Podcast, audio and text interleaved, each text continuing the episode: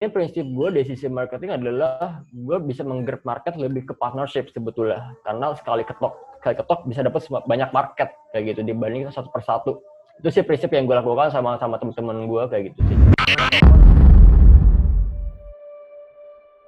Halo semua, kita ketemu lagi di PR Talk by We Are PR. Tahun baru, season baru. Di season 4 ini kita akan membahas tentang startup. Pada episode pertama, Ivan Fauzi dari Ready Indonesia akan berbagi cerita dan pengalamannya bagaimana mendirikan sebuah startup. Nggak usah lama-lama lagi, langsung aja yuk kita dengerin podcastnya bersama Ditio sebagai host dari We Are PR Agency.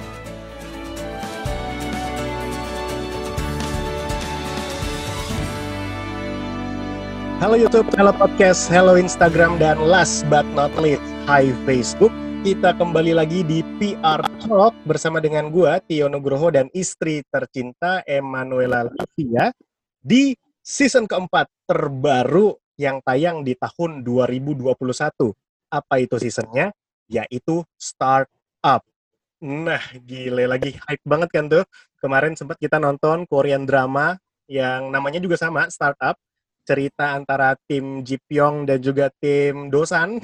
Nah, ini kita datengin nih. Ini siapa nih? Dosannya apa Jipyongnya nih yang akan ngobrol bareng kita di sesi pembuka di episode ke-36 untuk season keempat startup. Nah, sesuai dengan nama startupnya, nama startupnya adalah Ready.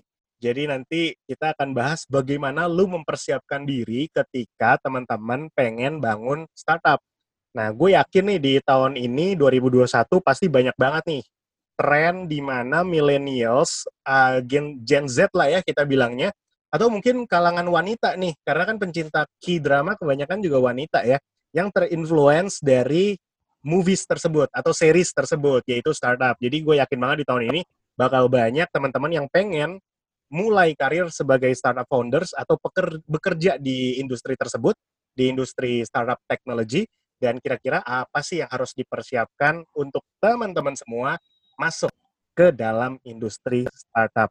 But before that, gue pengen sapa dulu istri tercinta sebagai co-host kita malam ini. Halo. Halo, malam. Oke. Ya, senang banget bisa ini ya ikutan lagi buat sampai tahun depan. Iya, betul. Nah, ini acara pembuka kita nih, Liv. Boleh tahu nggak kamu timnya Jipyong apa timnya Dosan nih? Jipyong dong. Boleh. Kenapa tuh? Ya sedih aja orang udah jelas masa depannya lebih bagus malah sama dosan lagi. Waduh, berarti founder masa depannya nggak bagus dong bahaya nih. Nah, tapi jangan ngambil keputusan dulu nih. Kita tanya sama praktisinya. Nah ini gue perkenalkan uh, salah satu teman gue, teman lama sebenarnya kita kenal di S2 waktu itu ya. Uh, sama-sama ngambil jurusan il keilmuannya marketing dan bisnis Nah, ini adalah Bro Ivan, nama lengkapnya Ivan Fauzi. Nah, ini sudah berkecimpung di dunia startup udah panjang banget sebenarnya. Dulu pada saat masuk ke S2 kemarin kita di kelas, ya lumayan lama tuh ya, bertahun-tahun yang lalu. Iya, Ivan iya. itu masih di Telkom kalau nggak salah ya, Ivan ya. Terus lu sempat uh, pindah pada akhirnya ke blibli.com. Terus akhirnya lu setelah lama di Blibli pindah lagi nih ke M Target. Itu juga semacam startup juga, bisnis untuk platform hmm. Yang mempermudah UMKM untuk ini ya melakukan instant messaging dan lain sebagainya. Dan yes, sekarang tiba-tiba gue dapat kabar lagi Ivan udah masuk uh, di salah satu startup yang baru dan kekinian banget karena during the pandemic year tahun lalu ini banyak banget bermunculan startup-startup yang menghubungkan antara para pencari kerja dan juga penyedia lapangan kerja. Nah, ini salah satu pemain baru yang sangat kekinian dengan konsep marketing yang luar biasa kemarin. Nama startupnya adalah Ready. Nah, yuk kita kenalan dulu sama Ivan dan juga Ready. Halo Ivan, selamat malam.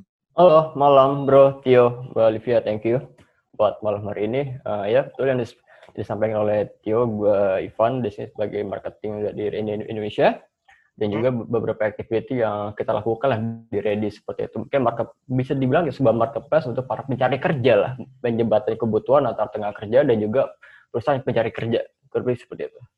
Nah, boleh ceritain sedikit Pan, di Ready ini uh, lu marketingnya seperti apa nih? Karena kan konsep marketing sekarang beragam nih Van.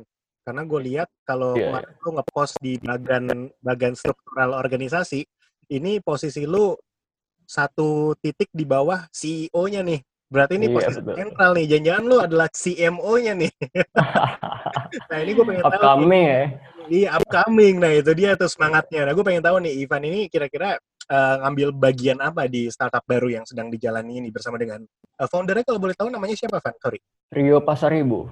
Rio Pasar Rio. Ibu. Lanjut. Hmm.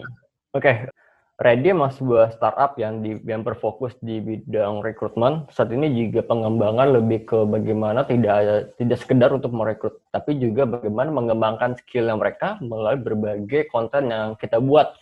Jadi bagi untuk mendevelop kontennya tentunya Ready lebih banyak melibatkan pihak-pihak lain sebagai speaker di acara Ready Indonesia ataupun juga ke kegiatan-kegiatan lainnya kayak gitu. Contohnya kegiatan di sini yang lagi berjalan bagaimana bisa mengencourage mereka melalui webinar satu yang kami lakukan saat itu Oke. dan juga di sisi Ready sendiri profil itu berdiri tahun 2000 tahun ini sorry tapi beli bulan Agustus emang jalan menuju kurang lebih belum setahun lah cuman memang aktivitas sudah mulai banyak nih ketika gue masuk ke, Ready gue coba ngeliat di sisi marketing. Ya. nah tentunya marketing ini gue coba bikin mapping dari sisi offline channel sama online channel.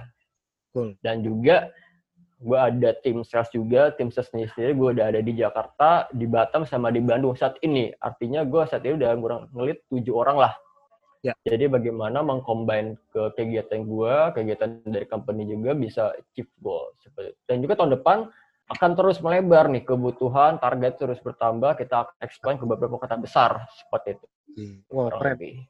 Nah ini dia nih yang gue bilang marketing inisiatifnya luar biasa. Kenapa? Karena Ready ini gue juga baru tahunya dari Ivan, which is belum lama ya startupnya ini. Masih iya di betul banget tahun 2020 kemarin dan dari Iya, pertengahan. tengah tahun menuju akhir tahun ini banyak banget gebrakan aktivitas. Tadi yang Ivan bilang ada virtual Hmm. talk lah ke kampus-kampus sampai sempat berhasil bikin yes betul bikin job fair ya. Itu keren banget sih bro dengan persiapan yang singkat. Mm-mm, mm-mm. Dan akhirnya lu juga mensupport sebuah acara marketer besar. Apa tuh bro? Iya. Oke, eh set activity-nya adalah Marplus Conference 2021. Jadi gue dapat opportunity. Tentunya ini sebuah sebuah good achievement lah dari sisi Ready bisa mensupport dan juga bisa berpartner dengan perusahaan-perusahaan multinasional. Sebut aja ada BMN dan juga banyak, banyak perusahaan lain seperti itu. Dan kerjasama dari sisi Ready bagaimana ya gue bisa mendrive audiens ataupun dari kandidat-kandidat dari Ready sendiri atau para usernya kita bikin create campaign atau social media atau juga dengan channel-channel yang digital yang kami lakukan. Ya. Email marketing tentunya berjalan. Dan juga sebuah benefitnya juga ya dari sisi itu gue bisa mendapat exposure lebih luas lagi dan juga dari sisi brandingnya lebih dapat lah captive marketnya. Karena ini prinsip gue dari sisi marketing adalah gue bisa menggrab market lebih ke partnership sebetulnya. Karena sekali ketok sekali ketok bisa dapat banyak market kayak gitu dibanding satu persatu. Itu sih prinsip yang gue lakukan sama sama teman-teman gue kayak gitu sih. Keren. so far alhamdulillah sudah berjalan dan yes dan juga berjalan activity ya gue memperluas sayap gue ke tadi disebut universitas ke company-company asosiasi terutama asosiasi UMKM kayak gitu sih Nice. Nanti kita akan kita bahas lebih lanjut tentang itu. Tapi itu satu hal Yes. yang senang banget di sisi Ivan. Ini Ivan ini kayak marketing paket lengkap ya. Eh, paket lengkap karena lu ngerjain brandingannya, lu ngejemput bola ke lapangan, lu iya juga ada inbound marketingnya juga. Jadi paket Yes, lengkap banget. exactly. Dan satu terminologi marketing yang gue suka di Ivan adalah marketing itu bukan eh, seperti lu datang ke lapangan ngetok pintu satu-satu, nggak kayak gitu. Tapi Hmm. marketing itu seperti lu naruh gula di tengah kandang semut. Jadi tuh semut Hmm. akan keluar ngerubung Exactly. gula lu. Nah, gimana lu Iya. cara bikin gulanya? Tentunya itu adalah kreativitas dan juga antusiasme lu dalam memahami market masing-masing usaha. So thank you kan Yes. tadi clear information about your job dan juga ready sedikit. Nah kita akan bahas lebih lanjut. Tapi sebelum itu ada pertanyaan pertama dari istri gue. Silakan deh. Ya, startup ini udah kalau gue menurut gue ya, udah Hmm. lumayan ada suaranya ya dari tahun lalu gitu. Udah lumayan banyak nih pemainnya. Sampai tahun ini bahkan mungkin sampai tahun depan. Nah, Hmm. menurut Ivan sendiri, startup ini apa sih? Oke, eh, definisi startup itu eh, banyak ya, banyak orang men- apa mengartikan startup itu perusahaan yang rintisan. Tapi di sini adalah startup perusahaan rintisan yang berbasis teknologi, kayak gitu. Contohlah UMKM, tapi mereka menyebutnya sebagai startup. Nah, definisinya adalah bagaimana kita mengkolaborasikan berbasis teknologi, tentunya bagaimana bisa menggrab market dengan teknologi yang kita lakukan atau teknologi yang kita buat seperti itu sih tentunya di bisa menggrab market ya kita bisa create something, create content kayak gitu sih kurang lebih startup. Tapi menariknya di startup ya kita bisa improve langsung dengan para C level. Kita tahu cara berpikir mereka itu bagaimana. Itu ketika ingin big startup sendiri kita sudah dapat knowledge-nya. Bagi, bagi lagi dengan ke apa career planning-nya kita sendiri sih jadi startup. Kurang gitu.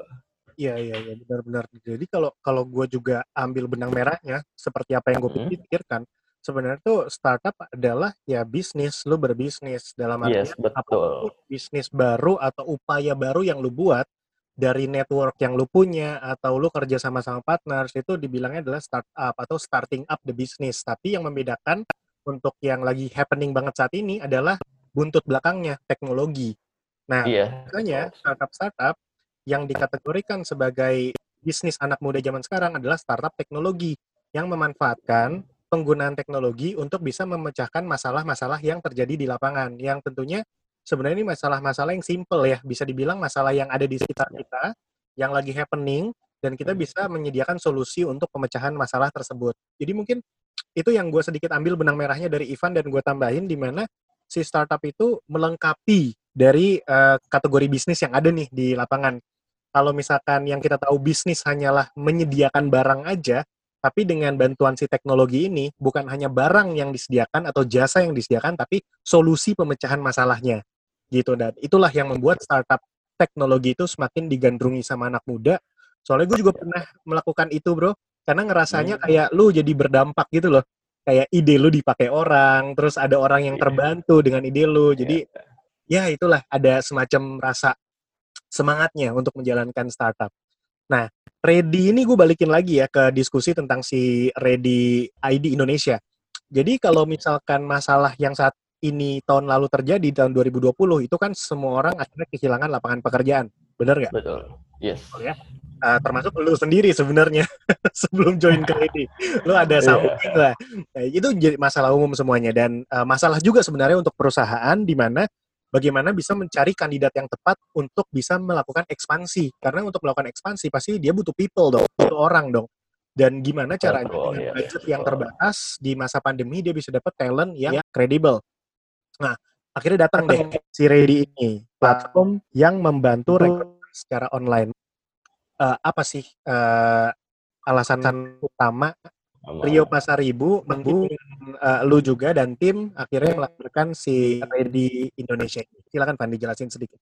Baik, uh, Ready sendiri itu terbentuknya di sebuah pembicaraan ringan ketika founder gue sama mana shareholder itu di Bali, terutama di pinggir pantai lah, seingat gue. Asik. Jadi mereka satu, iya betul banget. Jadi gue juga baca cerita dari show dari show gue seperti itu apa awal kebentuknya. Jadi mereka diskusi di pinggir kolam atau pinggir pantai, gue lupa jadi mereka tuh membahas Indonesia tuh banyak uh, tenaga kerja yang menganggur lah, terutama dari kelas lulusan SMK, SMA kayak gitu. Ya, nah, dari bermuncul lah akhirnya show gue melibatkan salah satu temannya juga sebagai CPO, Chief Product Officer. Bolehlah kebentuk Redis Indri. Tentunya Redis juga tujuannya berkontribusi bagi masyarakat itu sendiri karena tidak sekedar tidak sekedar membantu mereka mendapatkan pekerjaan yang tepat tapi juga bagaimana mengembang, mengembangkan skill yang mereka kemampuannya mereka tentunya kemampuan contohlah gue merekrut ataupun ready sebagai channel untuk mendapatkan kandidat di bidang sales atau di bidang marketing ataupun di bidang IT apa pun itu di, dibekal oleh konten-konten yang dibuat oleh oleh Ready sendiri kayak gitu. Emang proses rekrutmennya sebetulnya dari Ready ada satu hal unik proses rekrutmen itu berdasarkan matchmaking. Jadi menjodohkan, menjodohkan dengan profil kandidat dengan perusahaan. Hmm. Nah itu sebagai, sebagai kandidat. Kalau gue bicara sebagai sebagai company sebagai perusahaan, ya. perusahaan itu tinggal tinggal mencari kandidat mana, tentunya yang sudah profil 100% gitu. Jadi kayak semacam marketplace aja, gue mau cari kandidat ini, profil sudah lengkap, pengalaman sudah cukup uh, cocok atau match dengan kebutuhan company gue kayak gitu sih kurang lebih gitu sih Juri. Nah tambahan juga ketika berdiri Agustus kemarin sampai akhir November kemarin, uh, alhamdulillah jumlah pengguna 8.500 kandidat yang yang terregister di Ready dan okay. juga dari sisi perusahaan udah 100 lebih lah yang udah menggunakan jasanya Ready. Itu sebuah satu perjalanan tapi juga kita baru baru start. Gitu. Oh. Ya bilang gitu sih startnya. Kalau misalkan seorang user mau daftar di portal ready getready.id itu prosesnya gimana, Van? Kalau boleh tahu? Oke, okay, kalau prosesnya memang ada di ada di website. Dulu awalnya tuh websitenya masih satu page bisa sebagai kandidat sebagai perusahaan. Nah, cuma sekarang lagi migrasi nih ke website yang baru. Untuk lebih user friendly lah kepada para kandidat. Jadi mereka tinggal masuk ke website, register ya seperti biasa sih misalkan kita bisa integrasi dengan email mereka nanti setelah itu kita kita bantu follow up ke kandidat ya lengkapi profil dengan 100% kenapa karena perusahaan akan melihat seberapa serius kandidat ini yang register tentunya dengan profil hingga 100%. Nah, tentunya tidak sekedar mereka register, tapi juga bagaimana mereka melengkapi profil. Benar, itu benar. Karena kalau kalau misalkan yang umumnya kan dengan adanya di portal online ini, kadang kandidat yes. jadi males ngisi ya, kayak Iya, betul banget. Iya. Malahan yang yang sering terjadi di lapangan ini uh, termasuk diri gue sendiri sih. Kadang gue suka gini loh, misalkan ada HR atau headhunter yang minta profil gue. Hmm. Gue sesimpel uh-huh. share link dari LinkedIn. Karena oh, menurut gue LinkedIn itu udah kayak CV, kayak rasa Iya, yeah. online, rasa online CV ya. Iya, jadi kan gue jadi sebagai nah, kandidat yeah. juga sebenarnya nggak nggak bagus juga ya karena memiliki rasa iya, malas yeah, yeah. untuk sharing informasi uh, seharusnya. Apalagi lo sebagai pencari kerja itu udah kayak hmm pintu awal lu dinilai orang gitu loh. Mau nggak sih lu iya. melengkapi data lu sesuai aturan? Cuman kadang gua nggak munafik juga di lapangan pun uh, punten ya sorry mohon maaf teman-teman HR kadang buat perusahaan-perusahaan yang mungkin belum terlalu besar atau perusahaan-perusahaan lama itu dia menyediakan formulir pendaftaran tuh yang panjang lebar gitu loh dan itu yang membuat orang agak malas untuk mengisi semuanya seluruhnya dan mungkin dengan adanya ready ini sangat membantu untuk bisa melengkapi informasi sesuai dengan kebutuhan si perusahaan, apalagi dengan fitur matchmakingnya itu. Gue penasaran sih dengan fitur matchmakingnya itu. Seberapa dalam sih fungsi matchmaking itu bisa ngebantu para perusahaan dalam pencocokan dengan kandidat, kan? Kalau boleh tahu. Oke, okay, memang tadi ada tambahan juga dari sisi fitur, ada matchmaking, sama tadi yang disebut online CV. Nah, Ready juga membantu nih membantukan online CV kepada kandidat. Jadi kandidat tidak perlu tinggal copy link, tinggal share ke HR yang membutuhkan profilnya dia seperti itu. Nah, kemudian kalau bicara matchmaking, memang dari sisi dari sisi Reddit sendiri mengebantu beberapa tes nih, tes hmm. untuk bisa masuk ke company.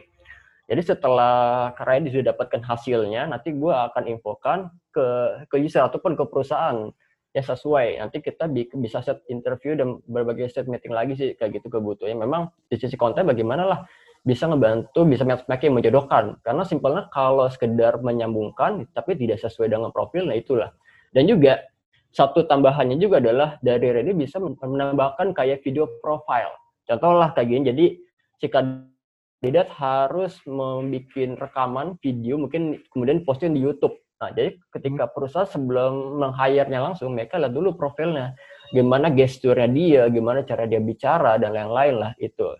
Itu salah satu jadi poin untuk matchmaking dengan perusahaan yang mencari pekerja seperti itu sih. Oh, jadi sedalam itu ya matriks penilaiannya ya? Ya, matriksnya cukup beragam.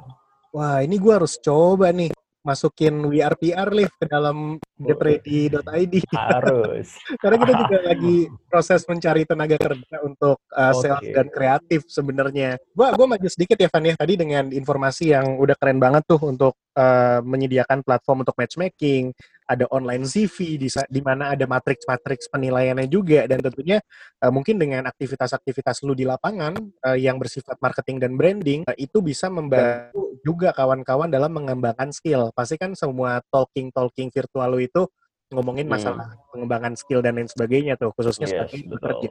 Terus uh, tadi sempat lu highlights kalau Ready ini memang lebih banyak membantu kalangan level SMK ya. Uh, please yes, correct me if I'm wrong. Nah, uh, kalau kita tahu kan level SMK ini, mohon maaf nih, uh, mungkin gue dari sudut pandang awam gitu ya. SMK itu kan nggak jauh-jauh dari kerjaan-kerjaan yang sekali lagi mohon maaf ini adalah kerjaan kasar. Misalkan lo di pabrik, uh, manufacture, atau lo ada di swalayan, ruko, dan lain sebagainya. Dan gue pengen juga menanggapi komentar lo sebelumnya di chat, Ready ini fokusnya ke UMKM. Nah, kira-kira pengen tahu aja sih, seberapa besar sih kebutuhan, uh, mohon maaf nih, uh, yang pekerja uh, pabrik, manufaktur, atau swalayan-swalayan, termasuk juga UMKM terhadap si pekerja-pekerja dari level SMK? Apakah membantu penyerapan tenaga kerja tuh pada akhirnya? Ya, uh, karena kalau pasar, pasar sendiri memang dominan adalah lulusan SMK sama SMA, kayak gitu dan juga emang dari sisi perusahaan dan UMKM tadi ya menyambungkan lah kira-kira kita karena posisinya posisinya adalah kita mencarikan kandidat yang lulusan SMK, SMA untuk bisa bekerja perusahaan dengan ekspresi mereka. Tentu tidak menutup kemungkinan apabila ada fresh graduate juga ataupun juga yang yang sudah experience mencari job baru bisa juga sebenarnya cari di, di ready kayak gitu. Jadi memang variatif lah pasarnya juga. Jadi memang ready nggak menutup uh, hanya untuk tempat kerja bagi SMK aja ya, tapi sebenarnya yes, semuanya dibuka. Tapi saat ini 8.500 yang ada di Ready ini memang kebanyakan dari kalangan tersebut, level SMK yes. dan graduate begitu ya. Dan betul. Yang harus gue apresiasi dengan adanya Ready uh, adalah ini bisa membantu sekali sih untuk penyerapan tenaga kerja. Apalagi sekarang yang kita tahu kebutuhan pasar itu kan nggak cuma dari perusahaan-perusahaan besar, tapi ada juga level manufaktur dan UMKM. Iya, betul. Si UMKM itu juga butuh loh cari tenaga kerja yang memiliki kualifikasi yang udah tinggal siap kerja gitu loh.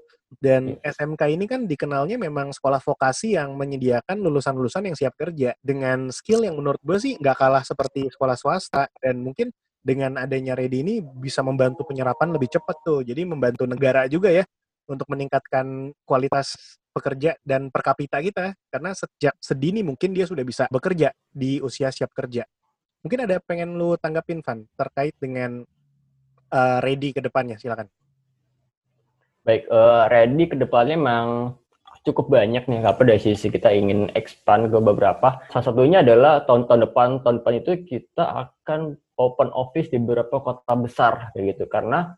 Tentunya gue sudah sudah ngeliat marketnya di kota contohnya Surabaya Bali untuk awal-awal di kuartal satu adalah Surabaya, Bali kita akan buka kantor di sana.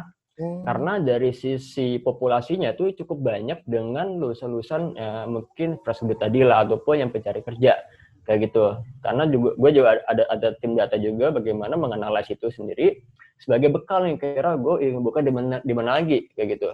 Ah. Dan untuk mempermudah penetrasi ke pasar juga eh, dari sisi gue adalah komunitas yang yang punya pengaruh positif untuk mengedukasi Ready kepada para pasar di sana tentunya ya. sebagai uh, channel yang baik juga sih sebetulnya. Keren, keren. Lalu baru kurang dari enam bulan aja udah berani ekspansi ke Surabaya dan Bali ya. Gila lu cepet banget ya kerjanya. Tapi emang itulah dunia startup. Iya. Fasenya tuh iya, harus betul, cepet. betul, betul. Iya, kalau nggak fasenya cepat, lu ketinggalan market gitu loh. Akhirnya lu udah hilang aja momentumnya. Memang startup memang memang harus begitu sih. Uh, dengan harus cepat sih betul banget. Ya, proses adaptasi dan juga hmm. eksekusi hmm. yang cepat gitu loh. Cepat tapi berdasarkan data. Yang tadi lu bilang gue setuju banget. Uh, lu dan tim juga udah pegang datanya, udah tahu kira-kira lu bisa ngebantu penyerapan tenaga kerja di mana, uh, ada banyak usernya di kota mana dan akhirnya lu putuskan tidak hanya di Jakarta tapi ada Surabaya dan Bali ya. Jadi silakan. Yes, betul. Buat teman-teman yang di tahun ini 2021 mungkin para perusahaan yang ada di Surabaya maupun Bali, perusahaan lokal dan juga komunitasnya ya, eh, nggak menutup kemungkinan buat universitas-universitas dan juga hmm. komunitas-komunitas yang ada di lokasi tersebut, Jakarta, Surabaya, dan Bali mungkin bisa kontak Ivan di getready.id atau Ready Indonesia, cek aja di Instagramnya untuk bisa berkolaborasi nih. Dan jangan lupa buat perusahaan daftar dulu di www.getready.id untuk bisa mendapatkan akses ke 8.500 kandidat bahkan lebih nih di tahun ini. Keren banget. Yes. Apalagi ditambah Ready akan bikin event job fair. Nah. Mungkin di 14 Desember, gue salin promo juga ya. Tentunya ini gue bisa bisa menggrab market lebih besar lagi ya, kayak gitu. Untuk sampai akhir tahun Desember atau sampai Desember nanti ini sampai akhir Desember. Dan juga nah. beberapa company sudah sudah backupnya sudah join juga. Itu sebagai value juga nih. Kenapa harus ready lah sebagai partner Anda, bisnis karir Anda gitu. Oke, kita lanjut. Nah, pasti banyak banget teman-teman yang ingin tahu bagaimana sih uh, menjalankan bisnis startup dari awal seperti topik kita hari ini, ready. Nah, kira-kira pertanyaan selanjutnya apa, Liv, yang cocok buat Ivan? Sesuai pengalaman Ivan nih, menjalankan startup gitu ya, mendirikan dari awal. Apa sih yang membuat sebuah startup atau orang yang mendirikan itu bisa sukses? Dan apa juga yang menyebabkan si startup ini gagal nih di awal? Karena nggak sedikit pasti startup yang uh, udah berapi-api terus nggak bisa lebih lanjut lagi. Memang sebelum bicara startup, tentunya gue pernah experience juga di, di, di dunia korporasi. Itu culture-nya memang cukup berbeda. Dari korporasi, terus masuk ke startup, mulai budaya kerjanya, bagaimana lingkungannya itu cukup berbeda. Dan itu sebuah, gue cukup shocking juga ketika masuk ke startup begitu cepat perubahannya. Dan gue harus harus adaptif juga dengan perubahan itu sendiri. Gue harus merespon, gue harus sigap gitu kan.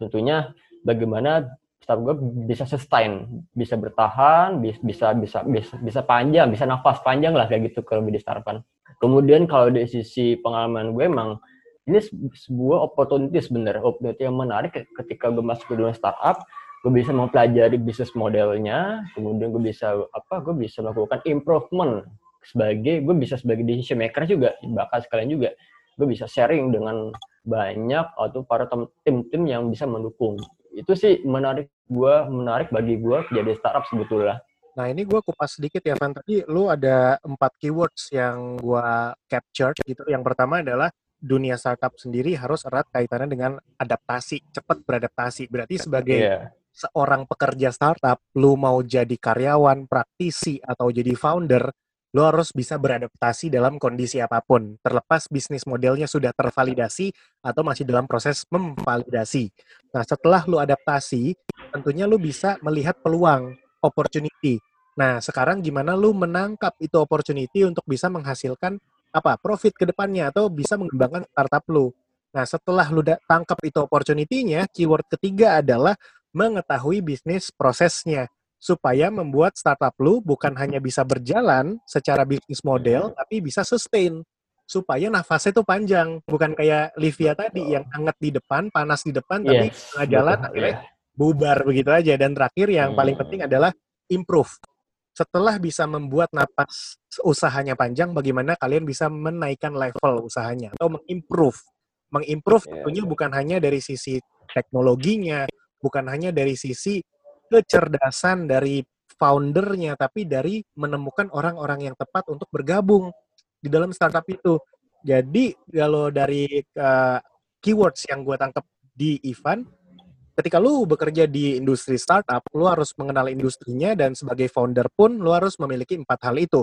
Kemampuan adaptasi, melihat opportunity, membangun sustainability, dan yang terakhir melakukan improvement di setiap langkah hmm. yang lu ambil untuk startup yang kalian kembangkan. Nah, kalau pertanyaan kedua Livia apa Van kira-kira yang membuat orang itu gagal dalam mendevelop startup atau usaha? Oke. Okay salah satunya itu adalah tim tim manajemen atau tim tim sulit karena gini pasti sebagai sebagai investor juga kadang ingin melihat siapa sih profil si CEO ini atau si foundernya gitu. Meskipun bisnis modelnya bagus tapi secara personalitinya kurang dipercaya. Itu sulit untuk bisa bertahan kayak gitu kan. Itu salah satu big point juga dari investor kepada si profil si founder itu sendiri. Dan kemudian tentunya kita harus memiliki pasar yang jelas karena okay. ya memang kita harus harus fleksibel lah dalam pasar. Contohnya kita punya produk dekorasi lah. Gue sebagai staff bikin dekorasi, kemudian karena pandemi seperti ini, terus saya kita harus berubah produk apa nih kira-kira yang sesuai kebutuhan dalam momen kayak gini. Bikinlah kayak masker ataupun makanan. Itu sebagai satu kita bisa improve tadi yang lu sebut itu bener banget. Kalau kita hanya fokus di dekorasi ataupun di bukan, bukan berarti dekorasi tidak ada potensi, tetap ada potensi, cuma waktunya lagi belum pas saat ini kayak gitu kan. Nah itu sebagai bentuk juga. Dan tentunya adalah kita sebagai staff bisa gagal kebanyakan orang adalah bekerja karena kenal, bukan karena sisi kompetensi. Itulah salah satu uh, tim tim harus siap secara kompetensi, tidak hanya kenal secara personality. Itu menjadi faktor ya saat bisa gagal sih. Dan juga kita harus mengeram nih budgetnya. Jangan terlalu banyak ke burning. Kita harus bisa alokasikan budget sekian, apakah bisa bisa nafas, apalagi menghadapi pandemi seperti ini. ini sebelum Livia nanggepin, mungkin aku pengen nanggepin dulu ya Livia, karena ini uh, statement Ivan ini bagus banget. Empat hal yang membuat uh, kalian sebagai praktisi startup atau pemula di industri ini uh, bisa gagal. Yang pertama adalah team management. Uh, ini tool sekali, uh, banyak banget yang gue lihat di lapangan, uh, idenya bagus, timnya jago semua, tapi ketika mereka kerja bareng, mereka nggak bisa berkolaborasi. Ujung-ujungnya konflik, konflik, konflik, dan ya udah bubar gitu. Idenya nggak terrealisasi. Terus yang kedua, pasar yang jelas, uh, itu menjadi satu kunci startup di mana sebenarnya startup teknologi itu bukan sekedar menghasilkan sebuah bisnis yang bisa dibeli orang, tapi sebenarnya memecahkan masalah yang terjadi di lapangan. Yes. Gimana caranya lu bisa mecahin masalah tapi berdasarkan riset, menganalisa dulu marketnya. Dan ketika tadi yang Ivan highlights, setelah lu mengetahui pasarnya dan kondisi nggak mendukung, bukan berarti lu terus-terusan fokus di situ aja gitu loh. Lu harus melihat peluang di sekitar lu. Makanya kalau di dunia startup kita kenal dengan namanya pivoting. Mempivot. Ya. Kalau pivot itu kan kalau di istilah basket kayak lu di oper bola terus lu diem lu pivot gitu loh. Lu ngelihat teman-teman lu tuh ada di mana. Hmm. Terus baru lu lempar bolanya, lu oper lagi. Ibarat kata kayak lu merubah okay, game plan lah. Itu kan sebenarnya pivoting tuh istilah basket kan. Jadi yes. uh, pivoting itu juga banyak yang kalau menurut gue sih uh, salah arti. Gue juga pernah salah artikan pivot. Jadi pivot itu kayak merubah konsep dan marketnya totally gitu, keseluruhannya. Jadi kata gue jual gorengan, terus nggak laku, gue pivoting, gue jualan bakso. Gitu. Sebenarnya nggak literally kayak gitu. Misalkan pivoting itu bisa juga sedikit merubah sesuai dengan kebutuhan pasar. Tadi misalkan, atau yang sekarang kejadian deh, rider. Rider, mohon maaf ya, produsen celana dalam. Kan dia berbasisnya jahitan kain celana dalam ya, tapi yeah. saat ini dia bisa menyesuaikan kebutuhan pasar untuk membuat masker rider gitu loh dari bahan baku yang memang dia sudah punya mungkin stoknya jadi startup yeah. juga iya. gitu ketika lu startupnya sudah ketemu marketnya tapi nggak bisa berkembang nih mungkin karena waktunya belum tepat lu coba cari tahu kebutuhan urgent atau yang paling penting saat ini di market lu tuh apa coba sesuaikan dengan kebutuhan mereka baru pelan-pelan lu juga kembangkan lagi sesuai dengan ide awalnya gitu jadi pivoting, validasi, pivoting, ah, validasi itu udah jadi kerjaan umum di dunia startup lah. Dan yang ketiga, bekerja bukan dengan kekerabatan, tapi bekerja dengan kompetensi. Bener banget. Ini gue sering banget dengar curhatan teman-teman, kalau misalkan susahnya itu bekerja dengan kekerabatan adalah ketika temen lu nggak perform, terus lu mau negur dia nggak enak. Padahal yeah. kalau udah ngomongin bisnis, ya udah bisnis is a business. Kalau misalkan kompetensinya kurang, lu kasih buku gitu loh, lu belajar deh. Atau lu lu ikut training deh gitu. Ya to be fair aja semuanya pengen jadi founder semuanya pengen usahanya sukses. Tapi kalau temennya nggak mau belajar atau diri lu sendiri nggak mau belajar gimana? Susah. Jadi harus bisa meningkatkan kompetensi bersama dan terakhir adalah budget ini yang uh, sering terjadi kendalanya terutama di teman-teman praktisi startup yang baru mendapatkan permodalan lu dapat ya, dana gede ya. funding akhirnya lu nggak bisa ngelola itu dan turns up-nya startup lo nggak berkembang dengan alasan yang tadi gue sebutkan di belakang. Alasannya masalah teamwork lah, alasannya masalah marketnya nggak ready lah, the readiness itu, market fit-nya nggak jelas, atau alasannya karena timnya nggak kompeten. Mungkin alasannya itu cuma alasan semu, tapi alasan sebenarnya adalah kalian tidak bisa mengelola funding yang sudah diberikan oleh investor. Jadi itu empat hal yang memang terjadi dan gua sebagai fasilitator di beberapa program startup juga sempat mendengarkan kisah kegagalan yang sama seperti yang Ivan sebutkan. Ya, aku mau tanggepin tapi sebenarnya lebih pengen nanya sih karena um, sedikit lumayan penasaran. Jadi karena kan si startup ini sebenarnya kayak identiknya tuh sama investor yes, ya. Maksudnya dikit-dikit apa-apa investor. Betul. Nah, jadi kalau menurut Ivan sendiri unsur kesuksesan itu nggak semata-mata dari investor, benar nggak sih? Betul, betul banget, betul banget. Karena kalau kita punya investor, kita dapat funding yang cukup besar nilai, tapi kita nggak bisa manage tim, manage bisnis, akan hancur juga ujung-ujungnya. Karena gue prinsip adalah tidak selamanya rumput hijau, rumput tetangga lebih hijau. Akan ada masa mereka jatuh perlahan-lahan, mati perlahan-lahan. Itu pasti akan terjadi sih. Oke, oke.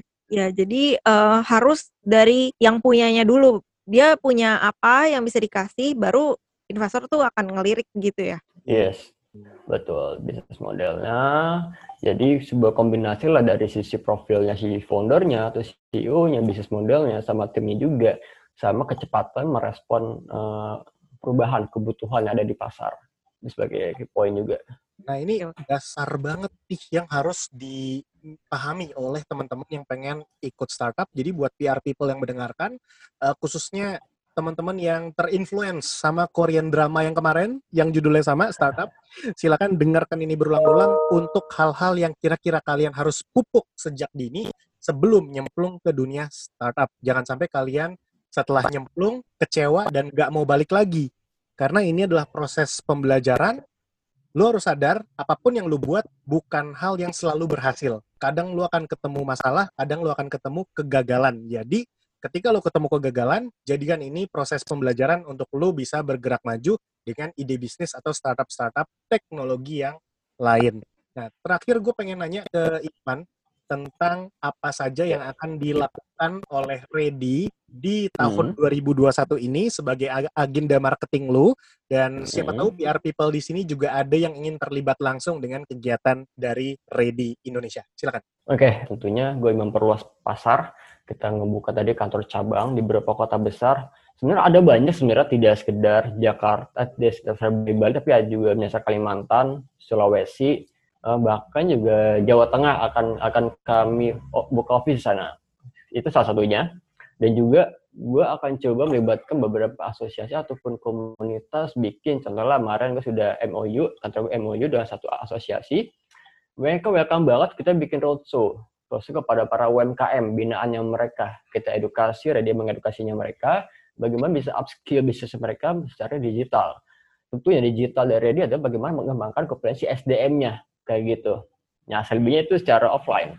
Kalau secara online ya telah sudah ada tim digital marketing sendiri, jadi gue bisa memfokuskan activity digital akan tetap dima mulai dimaksimalkan gitu, bikin mapping kira-kira dengan budget sekian, dengan ke dengan campaign sekian, kontennya jangan frekuensi konten, kita mau bikin mappingnya bagaimana nih untuk untuk mendapatkan target tahun depan. Karena target akan bertambah, target usernya sama target corporate-nya itu akan bertambah bisa follow aja Instagram Instagram Ready saya akan di share juga.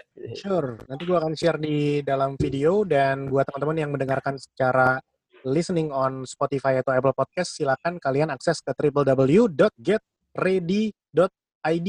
Ready-nya itu Romeo Echo Delta Yankee. Yeah. Sama, sama di Instagramnya juga gitu, Romeo Echo Delta Yankee, R E D Y Ready Indonesia. Thank you banget nih Bro Ivan sudah mampir di PR Talk sebagai co-host dari Startup sebagai sesi pembuka di episode ke-36 season 4. Nah, buat teman-teman tadi ada menyinggung sedikit masalah investasi. Uh, gue mungkin gue akan tutup dengan cerita atau sudut pandang gue terkait dengan startup dan investasi. Jadi memang kalau kita lihat ya di publik itu selalu terminologinya adalah gue bikin startup, gue dapat investment, gue bisa gede kayak Gojek, kayak Grab, dan lain sebagainya. Tapi sebenarnya itu prosesnya panjang dan nggak selalu ceritanya kayak gitu.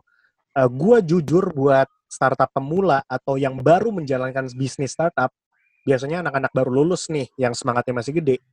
Gue selalu ngasih pandangan ke mereka kalau startup ini tujuannya dasarnya adalah lu menghadirkan solusi pemecahan masalah. Jadi bukan lu menghadirkan barang yang bisa dibeli oleh investor gitu. Jadi tujuan awalnya itu ketika lu sudah bisa melakukan itu menyediakan problem solver yang bisa memecahkan masalah, pasti tidak hanya investor, user juga berbondong-bondong akan download atau menggunakan fitur aplikasi atau website yang kalian gunakan. Jadi fokus utamanya itu. Dan ketika kalian dilirik oleh investor atau dilirik oleh siapa pun orang yang mau mendanai, selalu ingat, gue selalu kasih pesannya gini. Ibaratkan diri lu kayak punya anak gitu ya, kayak punya bayi. Lebih enak ketika dia umur 1 sampai umur 0 sampai umur 5 tahun dipegang sama tangan lu atau dipegang sama tangan orang lain. Gue cuma selalu kasih mindset kayak gitu. Kalau lu merasa ini adalah anak lu, ya udah dari umur dini, umur 0 sampai umur 3 atau umur 5, lu pegang dulu deh, susah payah dulu deh dengan tim lu. At least lu mengenal bentukan dari bisnis startup yang lu buat. Baru setelah lu mengenal dan dia siap untuk take fly, dia siap untuk lebih maju lagi, silahkan bawa dia ke playgroup, bawa dia ke orang tua asuh yang lebih baik mungkin playgroup tuh ibarat kata kayak inkubator atau iya. akselerator yeah. gitu ya. Terus yeah. orang tua asuh tuh ibarat kata ada investor, ada fasilitator. bawa dia ke sana. Tapi sebelum lu mengenal bisnis modelnya, sebelum lu mengenal usaha yang lu, lu mau bangun, lu mending keringetan dulu di situ. Keringetan untuk mengenal itu, untuk menghasilkan hal yang bisa memberikan pemecahan masalah di publik. Setelah itu silakan bawa ke tempat lain. Jangan sampai buru-buru menjual ini ke investor, ujung-ujungnya kalau startup lu gagal, lu akan jadi penipu, bos. Ibarat kata dana masuk nggak perform. Iya. Jadi lu pastikan dulu itu bisnis benar-benar bisa berjalan dari sisi lu dan teman-teman. Jadi silakan buat teman-teman yang ingin menjalankan startup, semangatnya dijaga bukan untuk mendapatkan pendanaan cepat, tapi untuk menghadirkan solusi yang memecahkan masalah di masyarakat. So thanks for today, Ivan dari Ready Indonesia dan juga Livia sebagai host kita. Kita akan tutup edisi kali ini dan terima kasih semuanya. Sampai ketemu di acara berikutnya minggu depan. See you. Bye-bye. Bye. Sekian Talk kita hari ini. Terima kasih untuk semua yang sudah mendengarkan dan yang selalu support kita. Jangan lupa subscribe dan komen konten kita, serta follow Instagram at. Sampai ketemu di PR Talk selanjutnya. Dadah!